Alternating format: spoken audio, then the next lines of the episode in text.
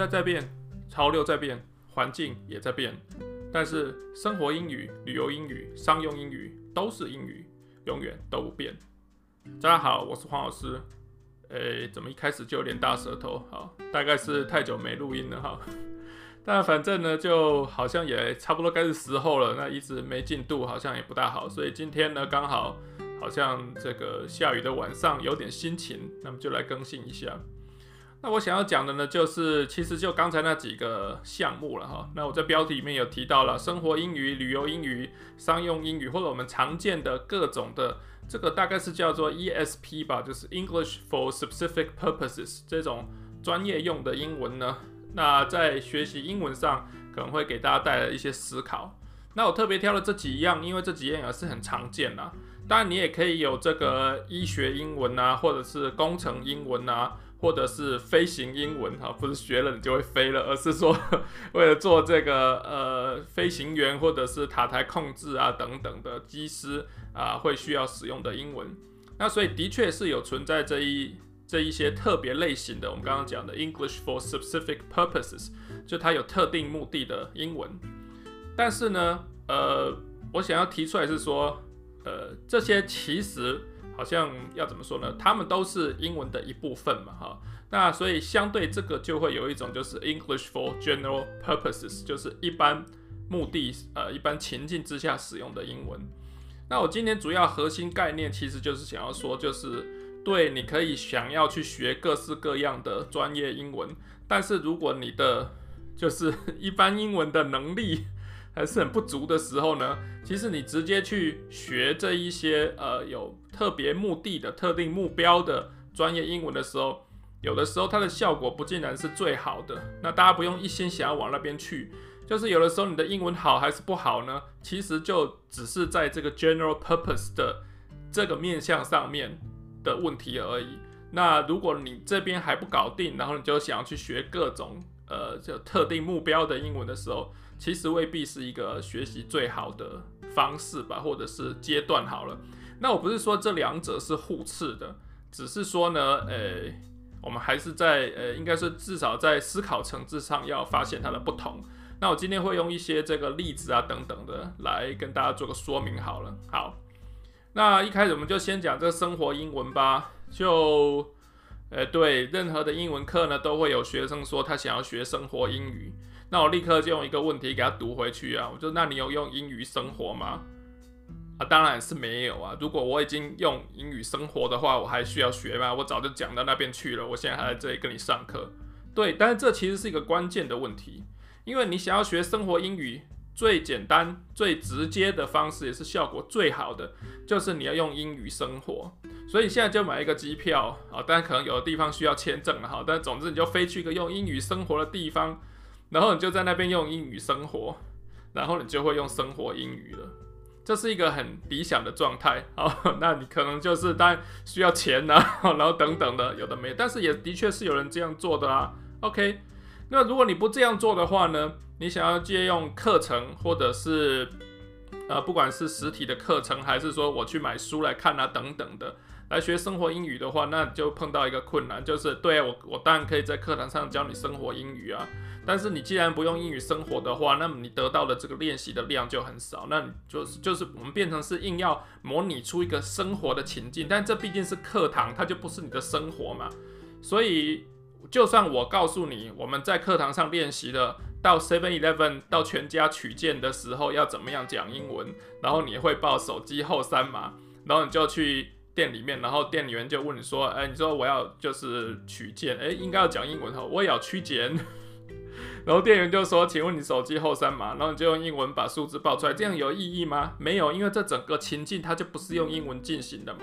所以你生活的各个面向就没有用生活，呃，没有用英语来进行的时候，那你想要学习或者练习生活英语呢？不是不可能，而是它变成是一个。呃，这叫什么事倍功半啊？对，想了一下，事倍功半的事情，哎，再强调一次，不是不可能，但是要付出很多的努力。那此时这些努力，这些付出的心血，有没有可能花在其他的面向，其实是更有效率的呢？这是一个很值得思考的问题。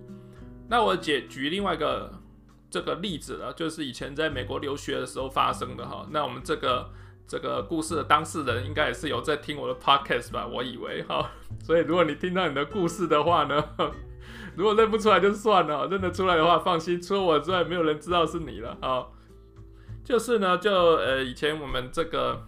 留学的时候，就会大家留学生初来乍到嘛哈，然后就是通常在生活上都会有一些困难。不是说没有钱的那个困难啊，但钱可能也是一个困难。但是呢，就是因为我们从来没有在美国生活过好了哈。当然有些人可能有这样经验了哈，但假设你没有的话呢，那么你一开始当然就要面对到生活英语的困难。那所以就好像就是你要去这个买一些 grocery 啊，就是要吃的、喝的、用的什么的哈。然后这些任何每一个产品叫什么名字，很多你都不知道，因为中文你会讲嘛，就是啊，中文这个叫芹菜。哦，这个是一个平底锅，这是一个锅铲，或者是 whatever 哈，就是普拿疼好了，还是止泻剂都好，反正这些在生活要用的东西啊，但你就是不知道它英文叫做什么，那所以就觉得哎呀，这个很困扰。结果就有这困扰的人，我都跟他讲说啊，算了吧，你本来就不会嘛。那么你来这边也不是来学这些东西的啊，就是例如说我是来学文学的，你是来学工程，还是你是化工，你是数学，还是你是 whatever 科系，总之你今天就不是来这里学生活英文的。那你本来的英文在你的课业上足以使用，这样就好了。那我不是说你就不用学生活英文，而是说这个东西我们就慢慢来，慢慢学会就好了。这根本就不需要。觉得说啊，天哪，这这东西我不会，然后好像很悲惨这样子。那我以前也闹过奇怪的笑话，就我刚到美国的时候，就去这个肯德基嘛，哈，这个我好像好久没讲这故事，但是可以讲一下。反正美国肯德基就点一个套餐，然后他给你配菜嘛，然后他就说呃，what size？就这样，然后我就说啊，什么花塞是问饮料的大小杯吗？然后我就跟他说我要 medium，结果那个店员呢，哈，很不巧是一位黑人，哈。就是我不是说 这个说对黑人有什么意见，只是刚好就记得，那很不巧是因为就觉得被他羞辱了嘛。这但是白人也可以羞辱我，然后总之就是他说听不懂你在讲什么啊，他说哈什么，结果后来才原来真的听懂是 sides，就是 S I D E S。啊，那我听成是 size S I Z E 嘛？你说，哎呀，你这个不是 PhD in English 嘛？啊，那时候是 PhD student 哈，怎么连这都听不懂呢？问题是，我就从来不曾出现在这个情境当中啊。台湾肯德基也没有在什么配菜之类的啊，所以就听不懂，搞了很久才会。不过后来我就会了嘛，其实就是这样子而已。好，那所以用英语生活就会学会生活英语了，好像这没什么天大了不起的。那我刚刚讲，你的确可以再去去前往。到那个地方生活之前，你就读了好多书啊，然后听这个。本来想要讲录音带，后来想说，天哪，录音带是什么年代的东西哈？我不知道现在要听什么了，MP3 吗？还是就是任何可以下载的资源好了，都好。你当然可以先学啊，但是学了就是没有练习的机会，其实也是很枉然的。不如就直接用英语生活就好了。那在你有那种机会之前，好像不用太在意这件事哈。多少有学一下，那不用管这个 specific purpose 是什么。那另外一方面呢？哦，好，讲完生活英语，我们看一下这个旅游英语好了。就因为以前上课有同学就是说，我希望就是之后可以，呃，就是用英文出国旅游，就是出国旅游可以讲英文这样子。我说你这目标很奇怪啊，就，呃，你去一个不要讲英文的地方就好了。例如说你去日本，那就不需要讲英文了，或你讲英文好像也。不见得很有用啊，对不对？哈，那或者是说你就去欧洲啊，你去欧洲的话，英文也未必这么好用啊。那你碰到的人，他也不一定就很会讲英文，那你们可能就是比手画脚沟通就好了，这样不就好了吗？就你想要出国旅游呢，跟你出国旅游要讲英文这件事情，完全是可以切割开来的嘛。那说旅游的时候，的确好像是可能会需要用到一些英文啊。但那些东西好像你不用特别学啊，你就有一个基本的英文能力，然后我说再加上一些就比手画脚，不是就搞定了吗？那说到这个呢，就的确我以前就是曾经有碰过，就是说我就是跟人家这样子讲，结果他还回我，就是说，哎，我就不想要比手画脚嘛，我想要就是可以直接的讲出来啊。True，好，那么你就好好加油好了，因为我并不觉得比手画脚有什么了不起。就是我常常在讲英文的时候，也需要比手画脚一下，因为并不是这什么什么东西我都会的嘛，所以只要能够沟通就好了。就是英文再加上语调、脸部表情、手的动作，甚至脚的动作，随便，只要可以沟通就很好了。我为什么一定要用嘴巴讲出来呢？就是沟通可以有很多层面包含在一起，即使我们讲中文的时候也是这样子啊。那么我不知道为什么，就是有你今天已经就是在英文沟通有障碍的时候，还有这个奇怪的坚持啊，对，所以也回到我们这个 podcast 这一季的主题了，就是不要再有一些奇怪的幻想了，好，就是不要把自己好像幻想的英文学得很会，可以去旅游，然后这个讲讲的英文很溜，就是我说你去了一个讲英文根本不通的地方也没用啊，哈，所以一开始就是把这个目标想错了。另外一个我常常就会举的例子呢，就是那个。大家可能就是这个应该不是都市传说了哈，就是不是什么厕所有鬼还是什么那种东西哈，就也听过很多地方都有这个类似的这个说法的个人经验什么的，就是大家有没有听过？诶，不会讲英文，但是也很会杀价的欧巴桑，就是出去哪里旅游啊，然后你就旅游游客、观光客跟当地的小贩其实都不会讲英文，他们也不需要任何的语言呢。就是指着一个东西，然后拿起一台计算机就丢丢丢，这按多少钱？另外一个就摇摇头，然后再拿过来丢丢丢，又按了一个新的价钱。然后这边看了价钱不满意，又摇摇头，又把它丢丢丢，又按了另外的价钱。从头到尾，甚至连话都不用讲，只要按计算机或者你要手写可以，因为数字到处都是有通的嘛，阿拉伯数字嘛，对不对？哈，根本不用讲话都可以杀价，这也是一个很好的沟通啊。所以旅游你需要什么太多英文，我实在是搞不懂啊。那你说，但但如果说我是想要在当地可以去，呃，例如说我今天去博物馆参观，我想要听得懂啊，或者是我想要看得懂啊，等等的，那我觉得那个就不是旅游的范畴了，因为这种就是 content 这种，呃，你有没有办法真的去了解？那其实，呃，即使你不去旅游，你就是在家里看书或者在网上查资料，也都会碰到相同的东西。所以，呃，如果你是想说我想要学旅游的英文的话，我觉得那个范畴又有点太小了。那作为一个目标，好像其实它意义不是顶大的了哈。好，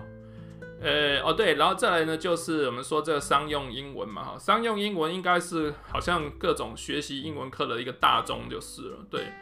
呃，从从前我也有教过一阵子的这个商用英文，就是到公司里面去上课嘛哈。那那我印象中，我应该那时候就是跟当时的学生们，其实他们就是已经在公司工作，就是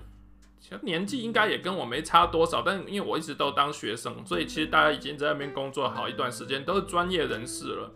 那我的概概念就是说，对，就是商用英文，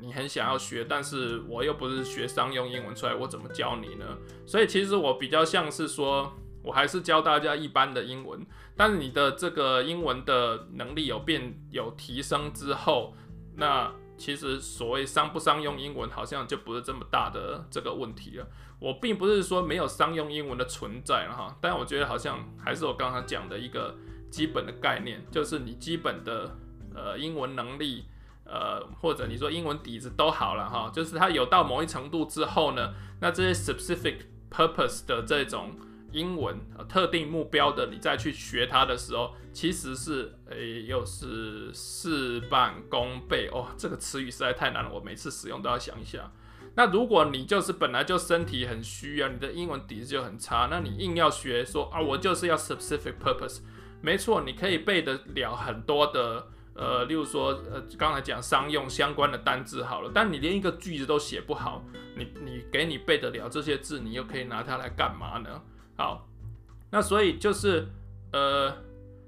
讲这些例子好像是想要做出一个区别了，就我刚刚已经重复十万遍的了。其实最基本的还是就是一般能力的提升，然后再看看说，呃，怎么样在基于这个基础之上，然后去习得专业类型的英文。那这样子应该会是一个比较方便的做法，或者是呃，成果应该会好一点吧。所以我也蛮常喜欢讲一个话，就是说练武不练功，到老一场空。那在我们这个呃刚才讲的这个范畴的话呢，其实所谓练武不练功嘛，那我们就区分两个，一个是武，武就是一个招式类型的东西好了，那功就是基本功、内功之类的。好，所以今天我当然可以教你这打降龙十八掌啊，或者说我也可以不知道 还有什么。呃，降龙十八掌，还有糟糕，怎么一下想不起来任何奇怪的招式？哈啊，如来神掌，好，怎么都是掌，whatever。就我当然可以教你这一些招式啊，但是如果你没有一任何的这个内功的底子的话，那你就是这些只只是一个就是花拳绣腿而已，他这没有这实质的功力嘛。但如果你就是一个内功基本功就已经修得非常好的人，今天就算呃你没有任何的这种。招式好了，武功招式你没有，但你基本功内力就是很强啊。那你随便出一拳就打死人了，就好像这个叫什么一拳超人嘛，有没有？这个讲这个梗大应该就可以了解了。嘿，所以想要做的，今天讲这么多，诶、好像也没很多了，才十五分钟哈。总之，以上讲的这一些呢，就想要提醒大家一个差别，就是我们好像不需要急着去取得某一种专业英文的能力。我再一次强调，不是说它不必要哦。只是说，我们先衡量自己的状况，然后以及要先先认知到，就是一般性的这种英文能力，我刚刚讲的这种底子、这种内功、基本功啊，它的重要性，以及你目前具有多少。那衡量的结果，我会觉得很多时候很多人都不需要去学什么专业的英文，你真的就是把基础的东西先做好以后，然后再去管你以后想要进入的那个专业，或你想要习得的那个专业。的的领域的英文，因为那种都是一个比较小的次，呃，不是，呃，应该说划分出来的次领域，不是次级了哈，就是比较小的集合体的这一种次领域。那你当然就先学一个大的啊，然后就小的慢慢补进来，这才是一个比较合理的学习方式吧。好，那这个为什么特别想要强调这一点？因为我们觉得，其实，在大学里面哈，那当然不是现在要拍台大，不是了，因为我就在台大，大家以为我就讲台大。其实几乎所有大学都是这样子，就是呃，在呃设计个就是给学生的课程里面呢，那我们有一个课就是叫大一英文嘛，对不对哈？那大一英文通常大家都不是挺爱的，因为学生也不爱上嘛，就是觉得我已经上那么久的英文课，我现在还上英文课没什么。那我当然是希望可以取得跟我的专业相关的英文能力。那学校方面呢，也很希望推动往那个方向去。但其实说实在的，我觉得这个好像就是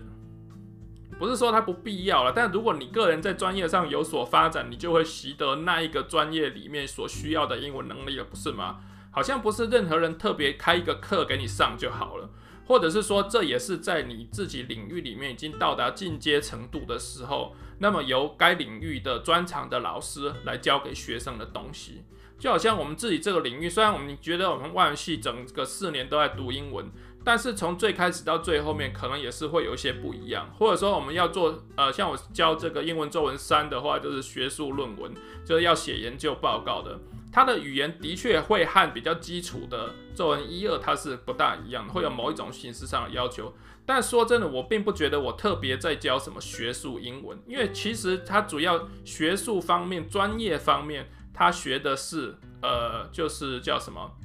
呃研究方法啦，或者是论文格式啊等等这一些。以英文来讲的话，其实它就是使用的更好，呃，难度更高、更专业的英文，只是如此而已。那这个的确是在自己的专长或在自己的领域里面到了进阶的程度以后，应该就要去得到的东西。那除非学生故意回避上这种课了。那至于在比较基础的时候啊，像我刚刚讲比较大一的时候，我觉得可以把呃英文尽量的能力提升，就一般性的能力的提升，其实才是比较重要的。当然我现在讲都是大学生了，因为我是大学老师嘛。那如果说你已经是这个社会人士的话，我觉得更需要去了解到这个区分，因为有的时候大家就想说。就啊，如果我英文不够好，我就要去补这个，我要去上那个课啊，什么之类的。但有，如果你抓错点的话，可能这你的钱和时间就浪费在一个比较没有效率的地方。那偏偏作为一个社会人士的时候，你的你你可能比较有钱啊，但是你的时间非常宝贵嘛，哈。所以还是希望可以把这个问题想清楚一点，知道要怎么做。所以这再延伸讲一点点啊，应该快要结束了。延伸讲一点点就是。